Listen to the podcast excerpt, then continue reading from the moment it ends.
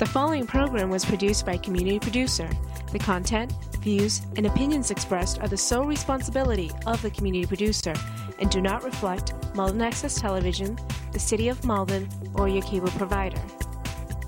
MATV welcomes your comments.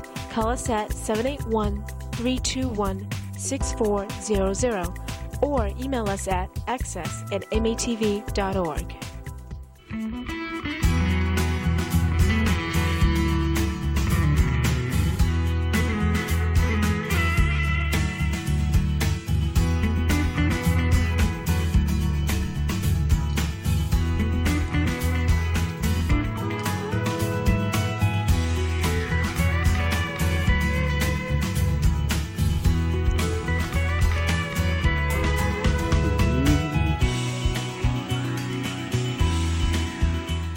Good evening and welcome to Mal- Malden 02148. I'm your guest host this evening, Ed Lucy, and uh, I have as my guest uh, a local resident, well known, uh, Paul Hammersley, who is um, here to talk about a, a subject that's, that's serious and um, important to not even not just anybody in the city, but almost everybody is affected directly or indirectly. And it's um, talked about. Maybe give me a little bit background on, on your organization, Paul. Yeah, sir. First off, how are you? Nice to see you. Yeah, my hands are cold. That's but I think- okay. You also, well, all right. Yeah, there you go. Um, so yeah, I'm Paul Hammersley. I'm the president of Malden Overcoming Addiction, um, and we're just a local coalition, a 501c3 here in the city, and uh, we're just helping folks, and we're raising awareness, and, and we're getting people um, the resources they need that might be struggling with um, substance use disorder. You know, people that um, have challenges and, and, and need help. So that that's what we're doing here in the city. Now, um, this has been. Uh, how long has the organization actually been in, in existence? So we're three years old. Uh, we're coming up on our third anniversary, but we're um, with the 501c3 status. That's about a year in, but we're currently uh, we've been here in the city for three years, Right. working with the residents. And is, is it uh, mostly a volunteer organization? It's all volunteer. Oh, it's all volunteer. None of us have been paid yet, and we're we're working towards that goal. And as the show progresses, we can talk about that. But we're we're working many angles to try to get funded for for certain parts of our program. Yeah. For the uh, few that may not know what a 501c organization is, um, that's a nonprofit. That's a nonprofit. and that also uh, is an incentive for those people not only because it's a worthy cause, but also it's tax deductible if if you make a contribution. That's correct. Yeah, we we're tax exempt, and that's correct. Right. Um, when I read an article that you, you, in the newspaper recently, uh, you had um, a graduation. Yes, we, we did a recovery coach academy, so that's one of the main um, initiatives that we that we're running. It's Right. it's recovery coaches. Yeah, and I see that th- there's been about approximately 85 people have been through the program. Yes, we we're up to 83 this year. We've Right. graduated 83 people, thanks to the Malden Fire and Police Department um, giving us the grants to to run that program. That program's not it's not free. Right. We have to pay for it, and thanks to the Malden Police and Fire Department, we're able to train people. I see. And when you say uh, pay for it, is, is pay for uh, what are your expenses related to Uh, that? the training, uh, the training costs roughly sixty five hundred dollars to bring in trainers. It's a four day training. Um, it's eight hours a day, and people get trained. Um, it's thirty hours total. so saw that in the we paper, we yeah. run it on a Thursday, Friday, Thursday, Friday, so people don't miss much work. Right. There's two trainers that come down. There is um, there's lots of stuff involved to Right. to keep it going. Now, those trainers come from where? Those particular trainers were from New Hampshire. There are Massachusetts trainers, but we've landed a couple of great trainers that train both in Mass and New Hampshire, and we're comfortable with them. And we've run three, five trainings with the same two trainers. And where do you meet? Uh, they come here, so uh, basically everything's done on email. We the first Recovery Coach Academy we did in Malden High School. Okay. Um, the second one we also did in Malden High School, but now we're in the Malden Senior Center. Okay. Um, Karen Hayes, Karen Colón Hayes, has been gracious enough to work very closely with us and um, provide that space for us. She's been amazing. Uh, you said this 83 people have gone through the orientation program. That's right. Um, and where uh, normally would the volunteer? Because there again, there'll be volunteers in the program. They're working directly with us right now. They are. Yes. Um, And now, where would they um, uh, uh, kind of profile the, the typical person that would become forward, that'd be interested in spending four days Mm-hmm. in getting involved and then participating after the after that? So we run a, uh, a pretty vigorous, um, you know, it's almost another training in itself. So people, they answer our email, they fill out the application. You know, we run a CORI check. Then there's an interview process. There is an informational video process. So they have to, on top of the training, they're meeting us at least for two or three more hours prior to the training as we see if it's a right fit for them Yeah. and what we're offering and we can talk about exactly what the recovery coaches do. But it's not just anybody comes in and, and we put them through the training. They go through a bit of a process to see if it's something that would work for them as well as us. And what's their motivation for the most part? Their, their motivation is basically everybody, um, a, a lot of people we're dealing with want to give back because I call it a pandemic that we're in. We're not in an epidemic. An epidemic is something that is one area. You know, when, when something happens generally in one area and people are dying, lots of amounts of people, they say it's an epidemic. A, a pandemic is more widespread. Right. And that's exactly what we're in. So a lot of people want to help and give back. A lot of people, as you said, have been directed um, indirectly or directly affected their lives. They might have lost children, they might have lost a cousin or someone they know. So people are just um, really jumping on board with us to to help us fight this uh, this issue in the city. Yeah. Now, once they complete the program, Mm-hmm. um, what exactly would their be their functions be as, as it relates to the, uh, the the problem? Okay, so a recovery coach, when you when you finish the training, it's to promote recovery, remove barriers. You're connecting people with resources, and you're encouraging hope and optimism. It's peer to peer. So a lot of people just need someone to talk to, someone to guide them, someone to show them where to go. Because a lot of people that get caught up, they don't know what to do. They don't know where the help is. They don't know where the resources are, so they just continue doing what they're doing. And we offer something called a recovery coach. So you can fill out an application right on our um, website. And right now we're working directly with Malden Drug Court. So Malden Drug Court has roughly 40 participants that go every Wednesday to to to court with Judge Barnes up there at Malden Courthouse, and we're in there. So we're we're seeing. Um, you know, I'd say roughly 25 out of the 40 meet with our coaches weekly, and we give reports to the judges. So we, we have roughly right now, we have close to 30 coaches actually working weekly, donating their time. Um, the, the, the, the, court as a system you just mentioned uh, for the 40 participants. Um, now, is that the uh, the type of program where now they give an alternative to to maybe go to jail? that That's they- correct. Yeah. So, in other words, when you end up in drug court, that's usually your last stop um, before you might um, go to an institution. So, basically, it's your last chance. And a lot of folks that are still using, um, they're still not doing the right thing. They still, they just don't know the help is out there. So, what we provide for them is resources, hope. We give them all sorts of help that they could use to to better and strengthen their lives. uh, not to digress a moment, Mm-hmm. but um, years and years and years ago, before your time, there was Mm-hmm. a program on television, David Susskind. And um, I recall at that time watching the program, and what they used to do then, and that's a long time ago, drug drug violators were put in jail. Right. There were, in in many instances, there were federal uh, violations, in which case they went to uh, Leavenworth or some kind of uh, imprisonment.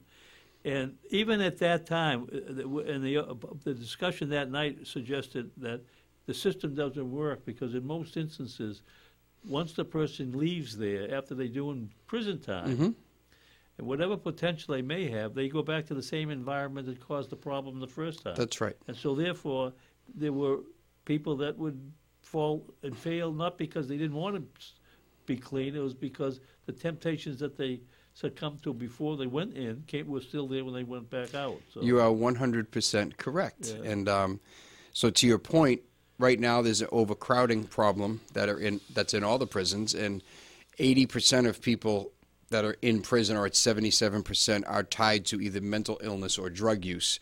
So the answer isn't just to send them and lock them up before they end up going maybe through drug court. The answer is to get them the help that they need because a lot of it's petty crime.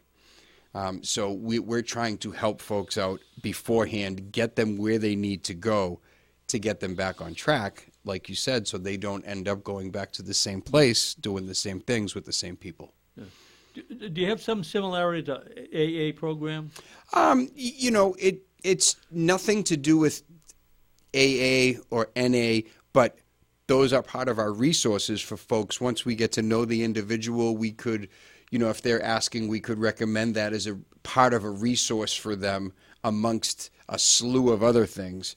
So we're not directly affiliated with anyone. No, just a concept I was thinking of. Yes, yes. So you, we, we could send folks in that direction mm-hmm. if we felt, you know, we, we could just give them that option. That is a resource for something to do on a daily basis to be around other folks that are recovering. So that is an option. Yeah, I was thinking where they have um, AA has sponsors uh, in the sense that's similar to what you're trying to accomplish. With, And everyone gets it confused. We're not Yeah. sponsors. Um, so basically, we meet you where you're at.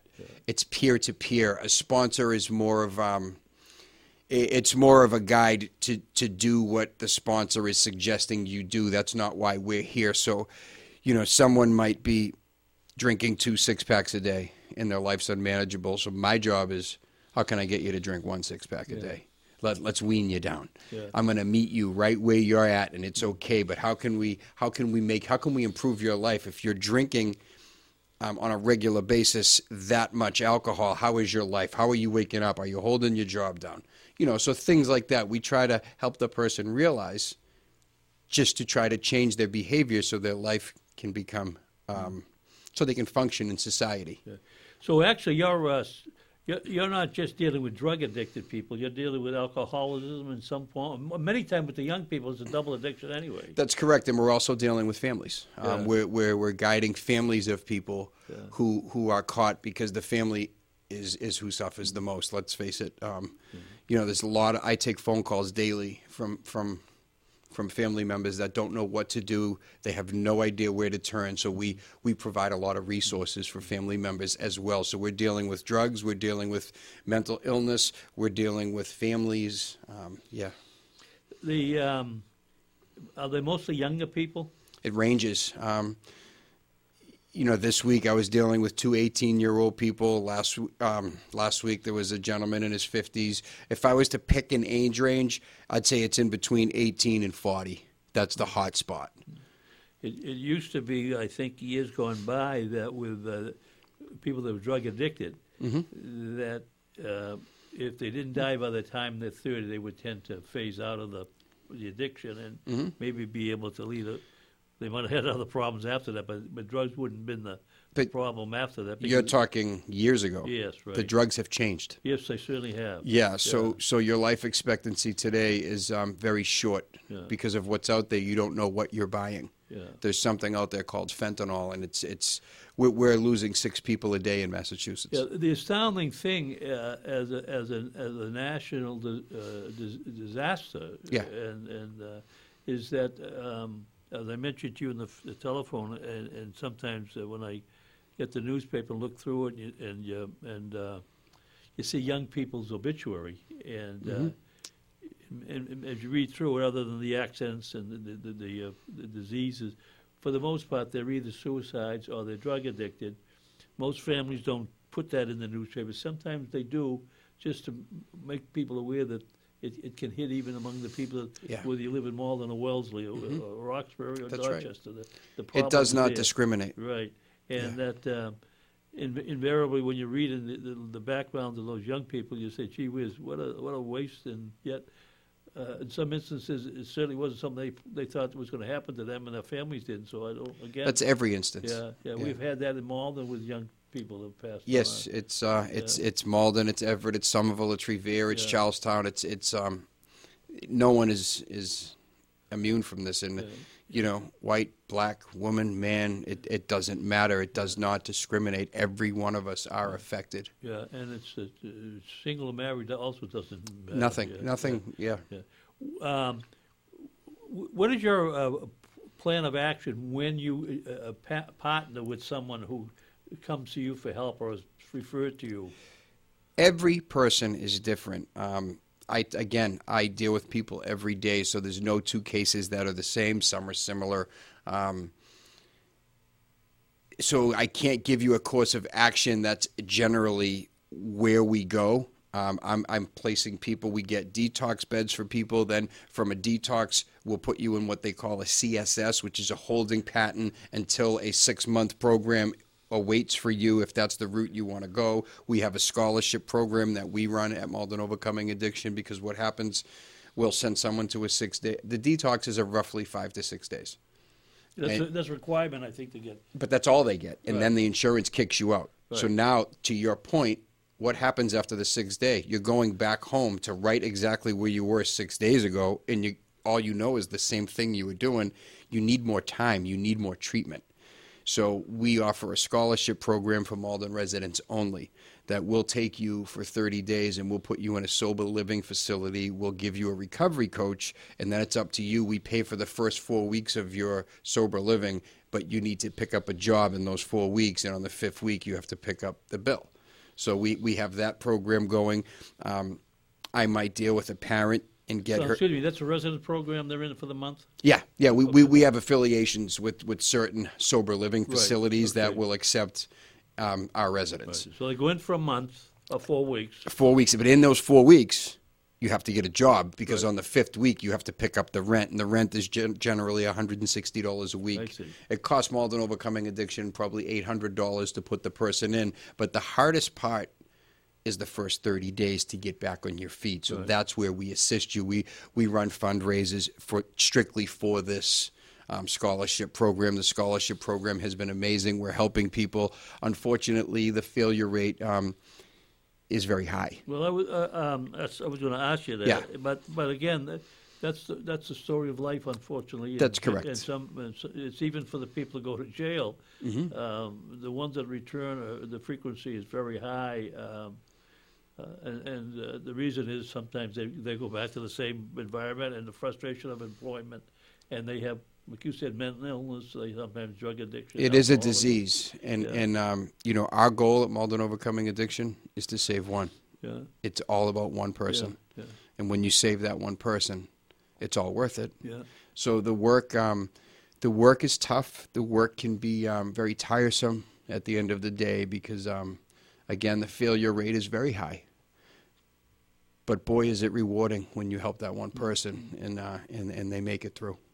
When you have a failure, Mm-hmm. is there um, a fallback where they could be res- resubmitted or re- re-signed? Uh, We never ever turn anyone I away see. So, ever yeah, yeah, because if you fall down, you can get back up. yeah. Um, in your experience, Mm-hmm. um, the uh, failure rate is premised on what kinds of uh, factors? Association with the same people they used to go with? You know, th- there's many. So we lay out, we'll lay out a structure that's based for you. Whatever's going on with you, we lay out sort of a plan for you, a wellness plan, and it really needs to be followed. Um, but what happens is, as days go by and weeks may go by, you start to feel really good. You're you're coming back, and then you know you start to think that you might not need that wellness plan anymore. Um, and so then you start to take matters back into your own hands, and, and lo and behold, something bites you very quickly. So it's uh, it's constant vigilance. It's sticking to your wellness plan. It's sticking to what got you to that point. And you know, it like anything else in this in this life, um, it's very difficult to achieve um, certain things if you do not do the right thing. So you must constantly do the right thing, stick to the wellness plan that's in front of you, and your life can be beautiful. um, uh, uh, has it reached the point where any of the people that have gone through the program Mm-hmm. have become part of the program? Yes. Oh, Yes, um, I have someone right now. We consider him a, a huge success. He is um, he's six months still in a sober living facility in Weymouth where we placed him. Um, we paid for his first month, and now he's helping to run the house. So he's still there. Um, we have members in our organization who have started with one day, and now they're still with us. They're they're helping. They're volunteering with us. Um, it's it's amazing to see. would would a would a coach um, be somewhat similar to uh, a sponsor like AA has? Um, you know, the, the, the similarities are, aren't, the idea is there, but the similarities are not. It's two different things. Um, and it, that's where people might get it confused. The coach and a sponsor are two directly different things, but essentially you could look at it as someone helping someone, but they're doing two different things. Again, a coach, a sponsor really won't work with someone that's using. If you're continuously using, the sponsor will say, "Call me when you're ready." Yeah. You know, um, but a recovery coach never ever turns their back on you, no matter what. Ever, we're we're going to take that call every time, Even at 3 o'clock in the morning? even at three o'clock in the Oh, morning. Okay, so, We're going to take that call. We're going to talk to you, and you know we're going to be on the other end, no matter what for for you. Yeah. You know. yeah. Um, you, you mentioned, uh, like fundraisers, what type of program do you have for that? So we run. Um, we had one big one last year. We do a comedy night at the Irish American, and this year it's going to be. Um, I want to say it's May third. Uh, I think it's a Wednesday night. I'd have to double check the calendar, but keep in, in touch with our Facebook page, Malden Overcoming Addiction Facebook. We we post it on there. But we run a comedy night. You know, where last year I think we had 350 people show up, raffles. Um, there was comedy, there was music, and we just sell tickets. We raise money, and and um, It, it- sounds like that was successful. it was very successful. We uh, we raised quite a bit of money, and, and that's why we're still putting people through the scholarship program. But up until that night, we we were taking money out of our pockets. There was five or six core members that w you know we were just taking money from our own bank accounts. Yeah. Now, uh, um, I saw uh, recently you was you were given a, a, a donation uh, Yeah. by a local organization. Which Frank is- says hi. That's right. Yeah, yeah, they- amazing. They they recognized the work we were doing, and they gave us fifteen hundred dollars. Right. Yeah. Yeah, um, junior aid, and um, probably six months ago. No, last year. I'm sorry. Last year at this time, they gave us a grant for two thousand dollars. Did, Yeah, they did. Um, Yeah. We're being recognized this year by the um, the CCC, the Chinese Cultural Connection. They're bringing us in for, you know, for what we're doing here in the city. We got that um, notice just yesterday. Um, it, it's been people are really reaching out. They're helping us. It's been amazing. But I have to say, um, the support we receive and why we're doing so well, because there's coalitions in every city, and not everyone is getting is doing as well as we are. And it it's not because of just Malden overcoming addiction and the people in it. This starts at the top. This starts with the mayor. This starts with the police chief, the fire chief. Like when people at the top, at the, the state house, our senators, our state reps, everyone is lobbying for us. They're pulling for us. They're really trying to help us. We're, we're, we're really close to building a recovery center in the city, but everyone is supporting us, and not all our surrounding cities have that support. So that's why we've been very fortunate here in Malden. Malden is amazing at what they're doing for the residents. So we're getting the support from up top. That's why we're being so successful because it's a whole city coming together to try to help each other. Now, the the, uh, the article that I read uh, uh, indicated that the police and the fire had a, a grant, uh, which was was the source of your funding for that. For, for that recovery coach program, yes, yeah, they, yeah. they they get grant um, grants for their Narcan and things, and there's they they ask us if there was um, anything that we needed during the year, and you know I submit it to them, and, and they they help us the best they can, but they help every year, Yeah. and, and we're running trainings for our coaches. We do something called Pledge for Malden, which is for the fifth to eighth grade kids. We we, we are educating students. Um, we have so we have six events a year. Uh, we we educated three thousand students last year on stigma. I went into each classroom um, across the city. We do it every April. We're doing Yeah. it again this April. So Uh, Now, there was also um, a, a bill just recently passed. I saw in the, in the newspaper on fentanyl, yeah, and I don't know how much effect that really has. Uh, what was the bill? It was the one that Markey, uh, Senator Markey, had uh, sponsored, Mm-hmm. And the, the the president had commented on the fact that uh, it was a Democrat. It was one of the few times maybe the, the Democrats and the Republicans agreed on anything. Right. And it, it had, I think, more. Um, it seemed to be more directed at maybe uh, um, funding. Uh, uh, uh, border patrol people uh, doing some other those kinds of uh, electronic surveillance, which which might be helpful.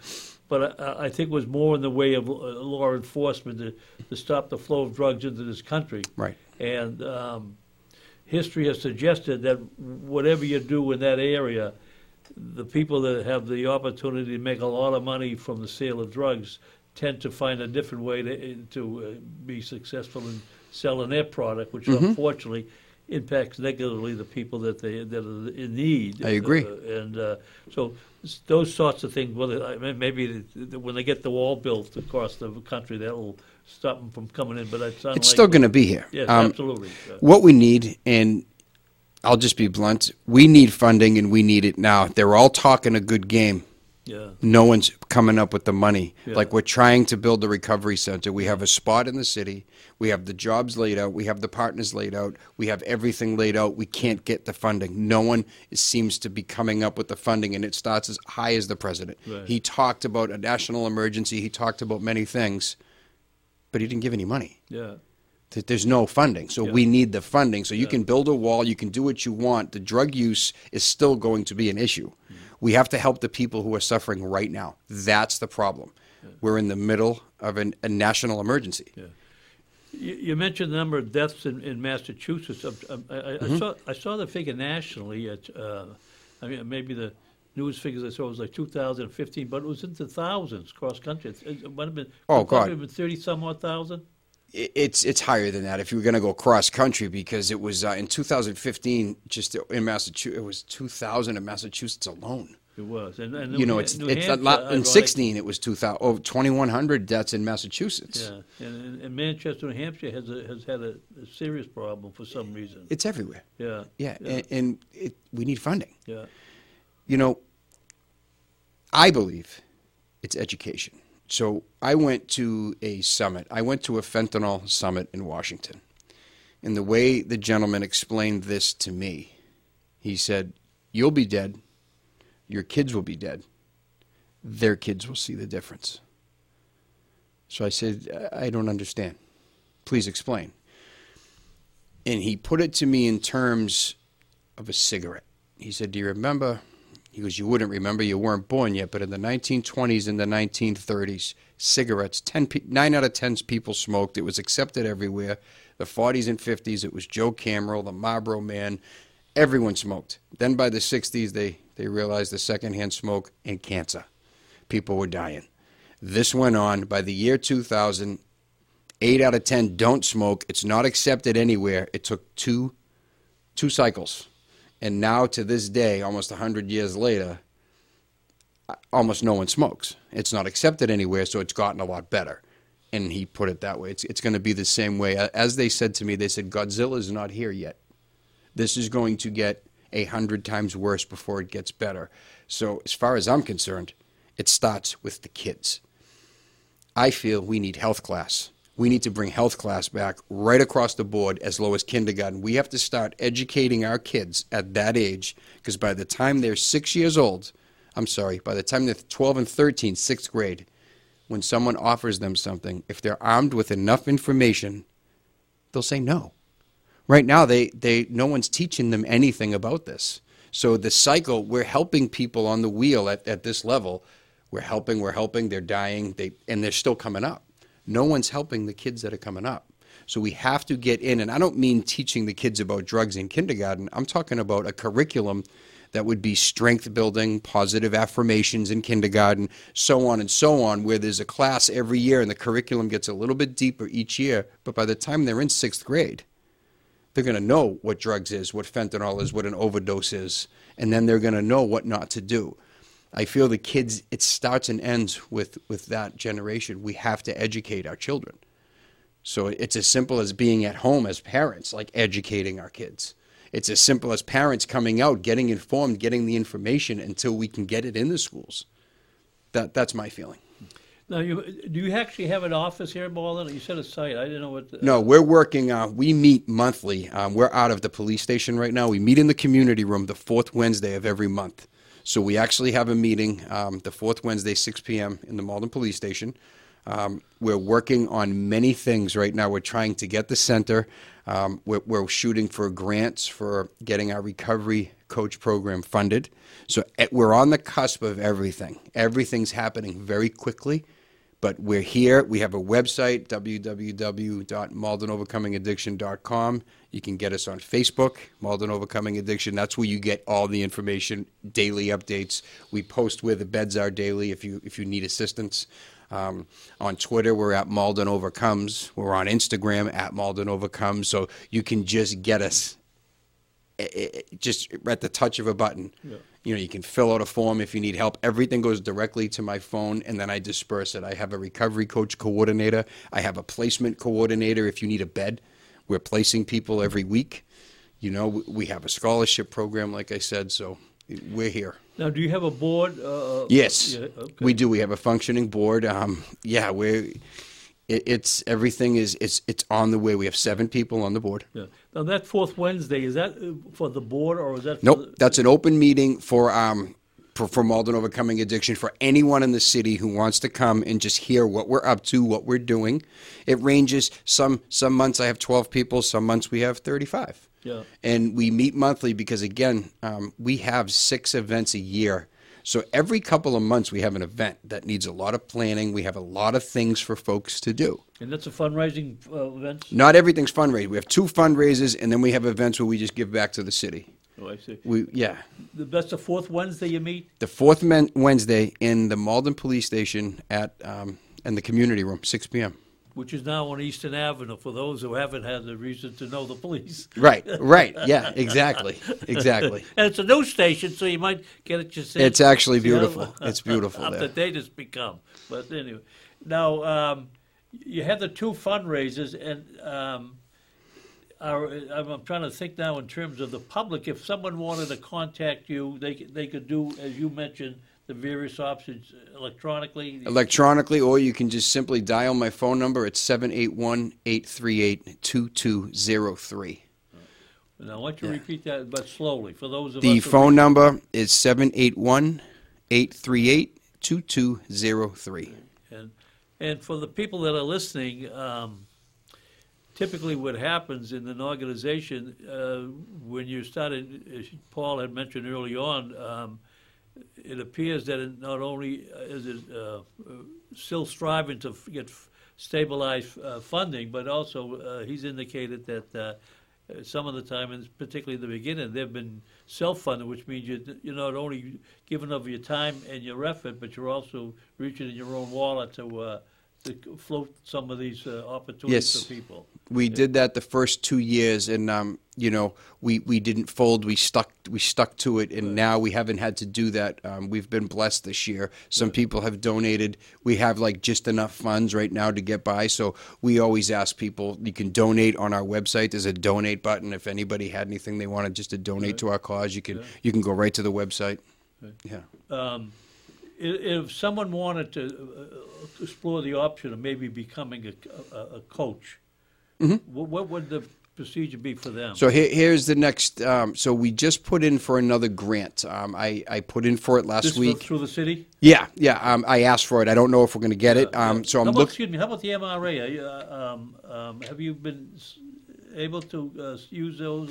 We haven't talked to um, anyone other than the fire and police um, for the time being, but we are looking for funding at every possible option. But I haven't spoke with the MRA yet. Yeah, I saw something in the paper. Uh, they have to do public notices when, and they have a portion of the monies that they get, uh, CDBG money, whatever. right. right. And that's given out for a lot of different types of things locally. So, I, I, without trying to suggest, you can follow my uh, comments. Oh, I will. I will look. I will look into that. Yeah, yeah. Yeah, yeah. And if anyone wants to help, they can contact us because we need all the. As everyone knows, it affects us all, and funding does provide the help that folks need.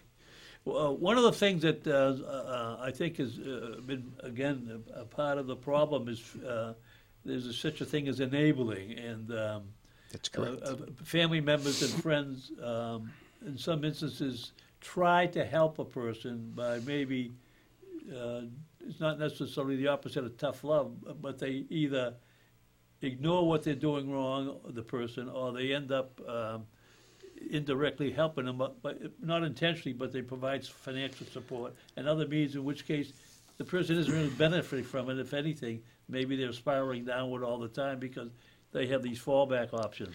So there's three words I like to use for a person who's caught up that might be using. Um, it's cunning, baffling, and insidious. And that person no longer exists because you're dealing with the chemical at this point, and that person, when it becomes a family member, and that person is lying to you, you want to believe them so much because they then they start telling you what they're going to do. If you don't give me this money i'm going to do this i'm going to do that and you're convinced that you have to help your son or your daughter.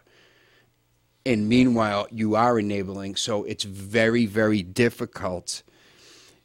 You got to talk to a professional to get help because ultimately you know the person is going to take as much as they can possibly take. They, they'll never stop. I know this firsthand um, you just have to. You use the word tough love. Um, you have to talk to somebody to get some help. Enabling is the worst thing you can do, and all you're going to get back is li- manipulation and lies from the person that's using. It's never the truth. Until they get well, you're not dealing with that. Per- it's the disease, is what you're talking to. Mm. You're not talking to your son or your daughter. You're talking to the disease and and they're going to do whatever they can to get whatever they can get from you. And it's um it's a very bad place yeah. to be in. Yeah. and there's help for that. That's what we do. We try to help parents and guide them or loved ones. You know there's something called learn to cope. And they run all kinds of meetings with all sorts of parents that are in there together of and they have family members who are using and parents meet and they get resources and they share information and, and, and that's, you know, we can provide all that for the family. Would you be in a position at some point, maybe, if someone came to you with a family member or a close friend who was in a downward spiral to, uh, after they tell you the background and whatever, to suggest to them, don't do it anymore. Don't don't give them housing. Don't. I did it yesterday. Uh, oh, you did. Yeah, this was uh, there's a. I've been talking to a friend of mine, and I'm um, a woman, and she's struggling with her daughter. But again, um, until the person wants help, like there, there's nothing a parent can do for the child, and it's the hardest thing in the world is to not be able to help your child. If your child doesn't want help, you can drag them over hot coals, run them through a room of fire. If they're going to use drugs, they're going to they're going to do it, and you can't stop them. So until they want the help, there's nothing you can do, but you have to help yourself because you're not going to be well until you need help. And that's that's a big issue right now.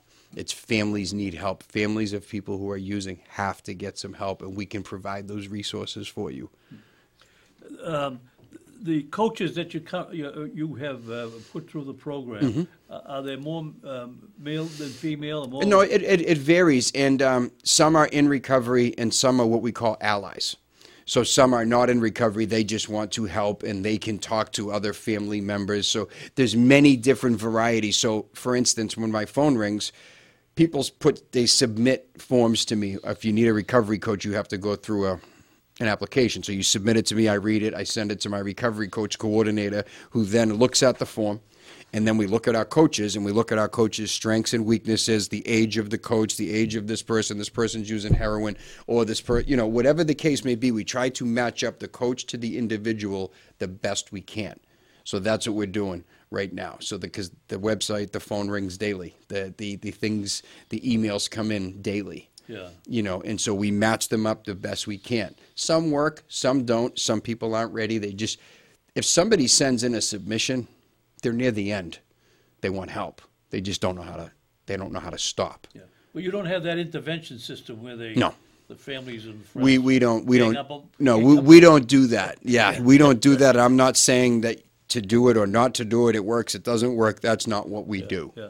That that program, which I've watched over mm-hmm. time to time. Um, seems to focus uh, on, and of course there are extreme cases when they get to that point anyway, uh, mm-hmm. but that they uh, long-term recovery. They, they, they're not talking in terms of a month. They're looking at uh, sometimes well, months, multiple months. and that's what we provide. Yeah. So But I, in, in a, in, they'll send them to Florida. Yeah. Or, or somewhere like that for a six month program. And Right. if you if you fully watch that program at the end, it'll say so and so either Right. made six months or after three months left, and that's that's what we deal with. So we have, I, I can get someone to bed. You know, right now for a detox, and then, like I said, it goes. To, there's a process: detox, CSS, TSS, then to the actual six month program, and that's our hopes that we tell every single person. You you need m- more treatment. It's always more treatment. More treatment is what's going to help you. And if you can get into a six month program, you, you have a really good shot. You just have to do the work. Yeah. Do do you have, um, um, on the, on the, on this, uh, process where you have to go into a, a detox? Mm-hmm. Um, are the people that don't have any insurance, how do they get paid? There's there's some detoxes have they provide their the state still offers a couple of beds. So they do, um, with if no- they're available. If they're available, and and generally we have really good luck because we've built relationships with all the different detoxes um, and, and hospitals. So we have really good luck in placing someone in within 24 to 36 hours. Usually it's the same day because we, we have a lot of good relationships because people leave all the time.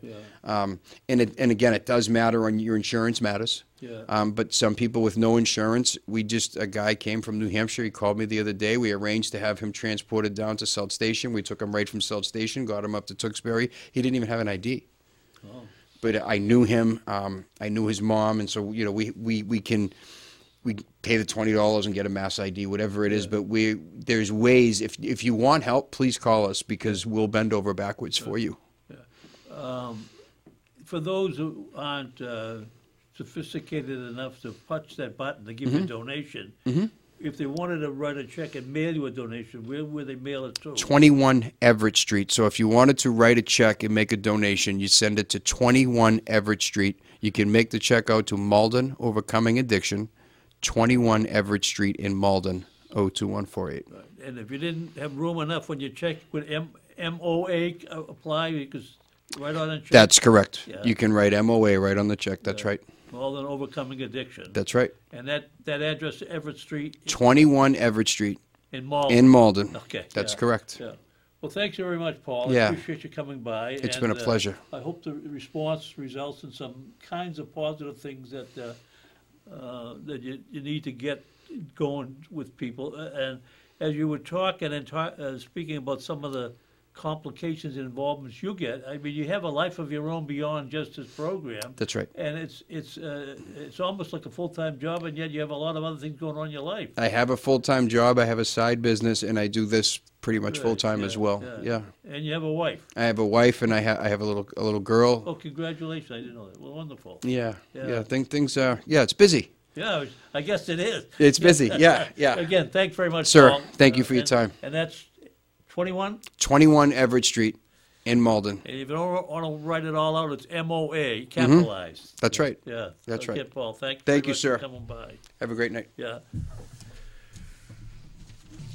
Just a, a little change of pace. Um, we have uh, coming up uh, this Saturday uh, at the um, the Malden High School. It's the uh, the Asian Culture Club of Malden High School and and the mall and the Chinese Con- Culture Connection and the Malden Asian community are proud to announce the 2018 Chinese New Year celebration for the Year of the Dog, and um, that's going to be Saturday, February 10th. It's at 1 to 5 p.m. at Jenkins Auditorium, and um, there's also there's also um, um, vendors there and booths there and information that's available for for um, what's all that part of the, the Chinese New Year. And uh, again, it's a, it's a take in for just someone to learn a little bit more about uh, uh, someone's different culture, and equally as important to get a chance to intermingle with people that from the neighborhood, both here in Malden and outside. But the big part of it is that um, the, the Year of the Dog is the 11th of 12 stamps in the celebration Lunar New Year. The year, the year of the dog begins on February 16th and ends on February 4th next year. So, uh, and as part of the recognition that Malden, um, not just Malden, but the United States Post Office is going to have a stamp. But there's lots of things going on, and again, it's 1 to 5 p.m. It's at the this coming Saturday, and it's at the, the Malden High School on Salem Street. The other thing I wanted to mention, there are sometimes people you may know, maybe your own experience in life, that uh, uh, you're a bit short uh, in between paychecks. So maybe if you get temporary, hopefully uh, temporary unemployment, or there's some financial issues that you have on a current basis, and you may find that uh, there isn't really even sometimes money for food, but there is a free. Um, uh, sponsored by the the free evening meal sponsored by the uh, uh, Bread of Life, an organization that has been in place here in Malden. It's, it's located now on Eastern Avenue, and uh, they they have uh, Tuesdays they have takeout meals on 54 Eastern Avenue. On Wednesdays, uh, they're at the Malden Legion on 368 Pleasant Street from 5:30 to 6:30. On Thursday, they're again at the Malden Legion on Pleasant Street at 5:30 to 6:30, and on Friday, they're at the First Baptist Church on 493 Main Street in Malden. Again, it's from 5:30 to 6:30.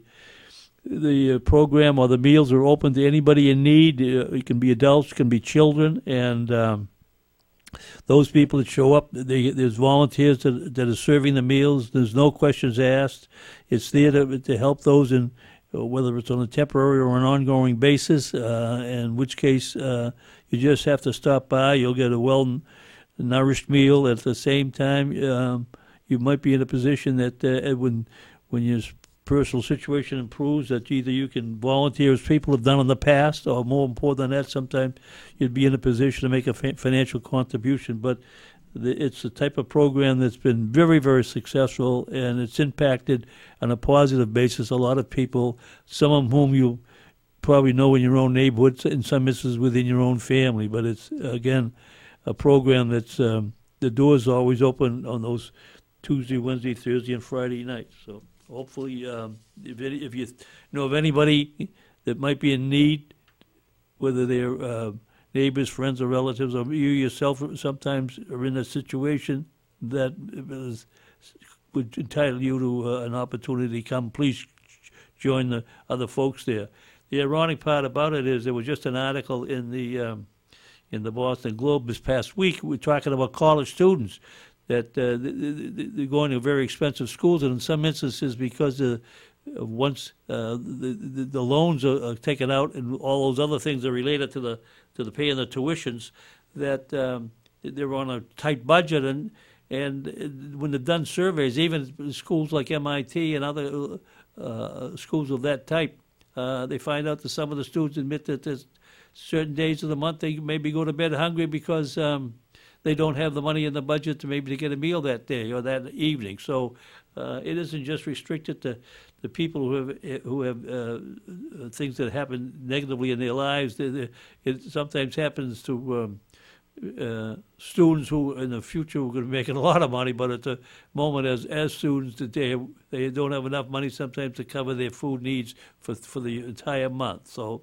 uh, you look upon that as a temporary situation, but whether it's temporary or uh, indefinite, in, in than you have the bread of life. Uh, I also um, took an article out of the paper the other day. I was kind of interested. It, it, Bob um, Ryan is a, a, writer for the Globe. Uh, uh, he started many years ago as in the basketball. He's he's a very knowledgeable about any and all sports, and uh, he's been on TV over the years. He's he's also a person who uh, has strong opinions about a lot of different things relative to sports and on the one thing he has in his favor that uh, if you chose to get into a discussion with him or you disagree with him, I think you'd find that uh, he has a lot of facts and figures and uh, historical information that justifies whatever position he takes. So he's a very interesting guy. He's but he did list in a um, in an article, and it turns out that uh,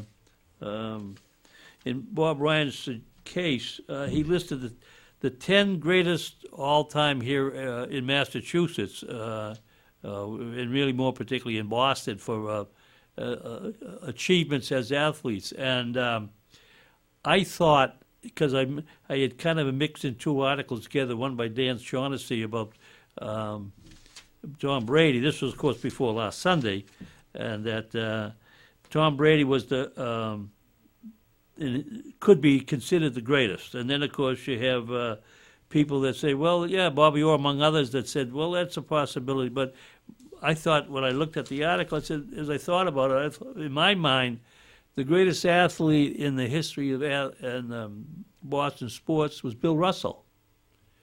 He may not be the most likable personality, but the reality was that without doubt, his successes at every level, whether it be college, with the national championships, uh, with the um, Olympics, gold medal winners, and to have won uh, World Championships 13 uh, in 13 years, he 11 times. That's an astounding uh, ch- achievement.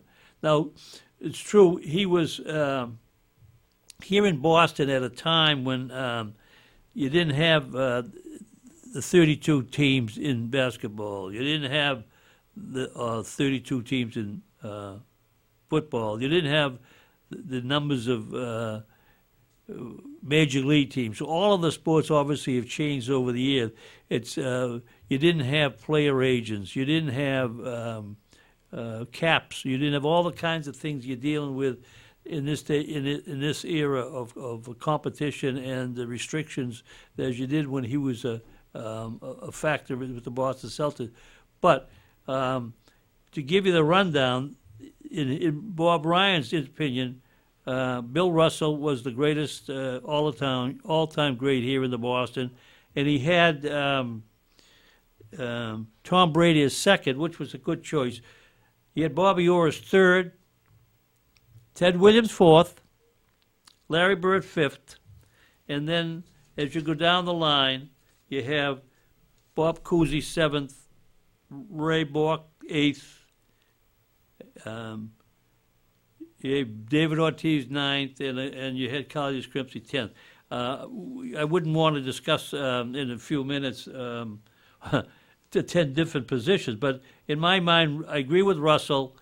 Um, in in um, in the case of Brady, and one of the factors in Brady's uh, favor is, is the championships. Russell had 11, Brady's has, has five, and uh, Bobby Orr has uh, three, I believe. And um, Ted Williams didn't have any. But I would, in my mind, I would have put Bird ahead of Orr, and I would have put uh, Williams at least third, if not uh, second. I mean, as a hitter, uh, without doubt, he was the all-time greatest hitter in the Boston era, maybe in baseball, during the height of his career, and then when you allow for the interruptions twice by being uh, called into the surface, his, his records and achievements would have even been uh, greater than they were. And uh, but I do think that um, uh, Bobby Orr, as great as he was, and he certainly was uh, um, a star among other stars with the Bruins in those era.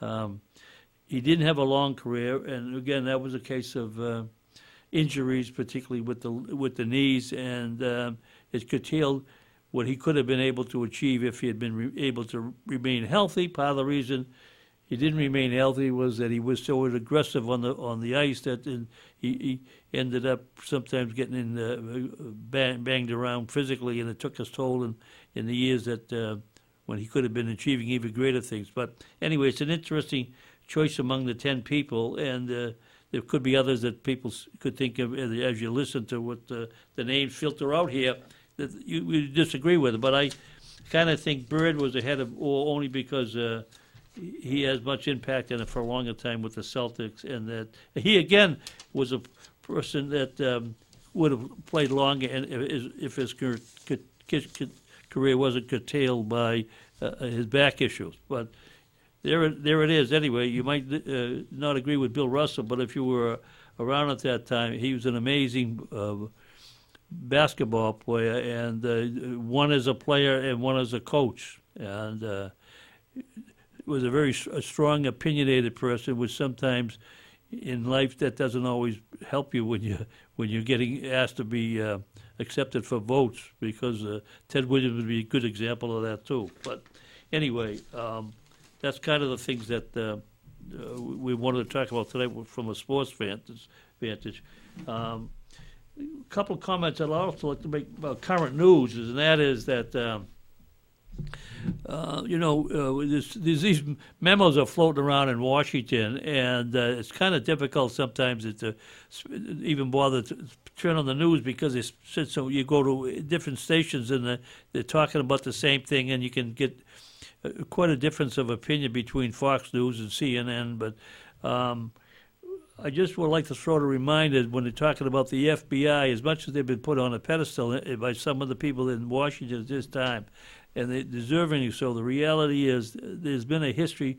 If you remember years ago when J. Hoover was the director for 40 some odd years, they did a lot of things that were legal, and he also ignored the reality of the the uh, the, the, mafia because he was hell bent on ferrying out communists in government. So the uh, FBI certainly in those days didn't fulfill their obligation to the to the Constitution and to the country that they should have, and it was partly because of the prejudices of the of the director who enforced his own feelings and opinions on on the public, and he was able to manipulate some presidents, as a matter of fact. That's that's the other thing. One final thing I would also like to comment on, and that is that um, on this Russian investigation, which I think should continue on, should come to some formal conclusion at some point, that um, the fact of it is that I do personally think, from what I've been able to ferret out from the reading over the, the time since before and since the election, that the Russians did involve themselves in our election. I don't think their involvement influenced the final decision of the voters.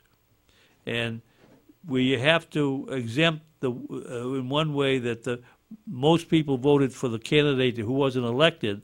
The way the system is set up with the Electoral College, the election was won fair and square and by the rules that were in place and will continue to be in place, I would assume, in the into the near distant future.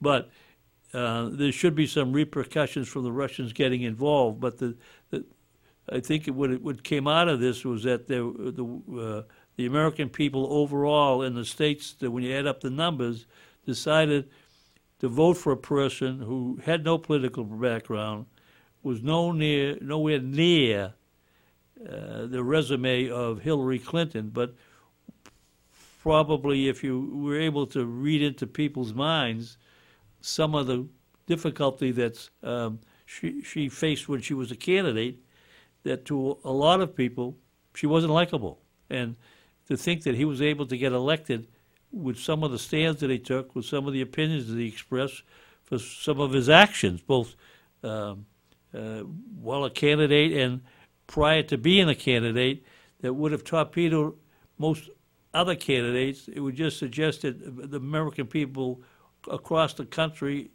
uh, decided that they weren't happy with what was going on in Washington. They didn't want the same thing all over again, a recycled a person uh, as president.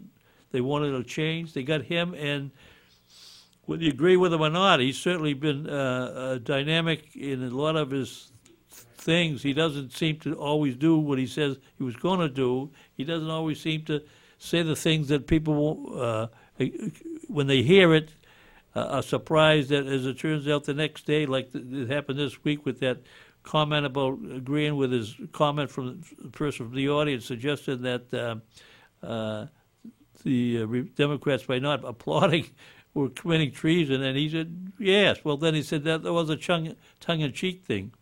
I tell people I think the toughest job is uh, being his his spokesperson at those at those uh, informational things that they have at the at the White House for the newspaper people.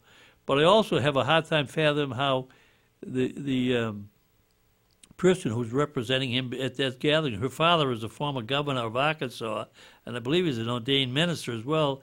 Is is on uh, Fox News sometimes as a commentator. Where I'm thinking it'd be a little hard for him to be uh, impartial with his daughter being in direct uh, contact constantly with the president. So whatever she says really was reflective of, of the what the president's thinking is, which whether you agree with it or not, she has to be the spokesperson to uh, get it out to the newspapers and try to put out the fires in it. But anyway, uh, again, thank you for listening.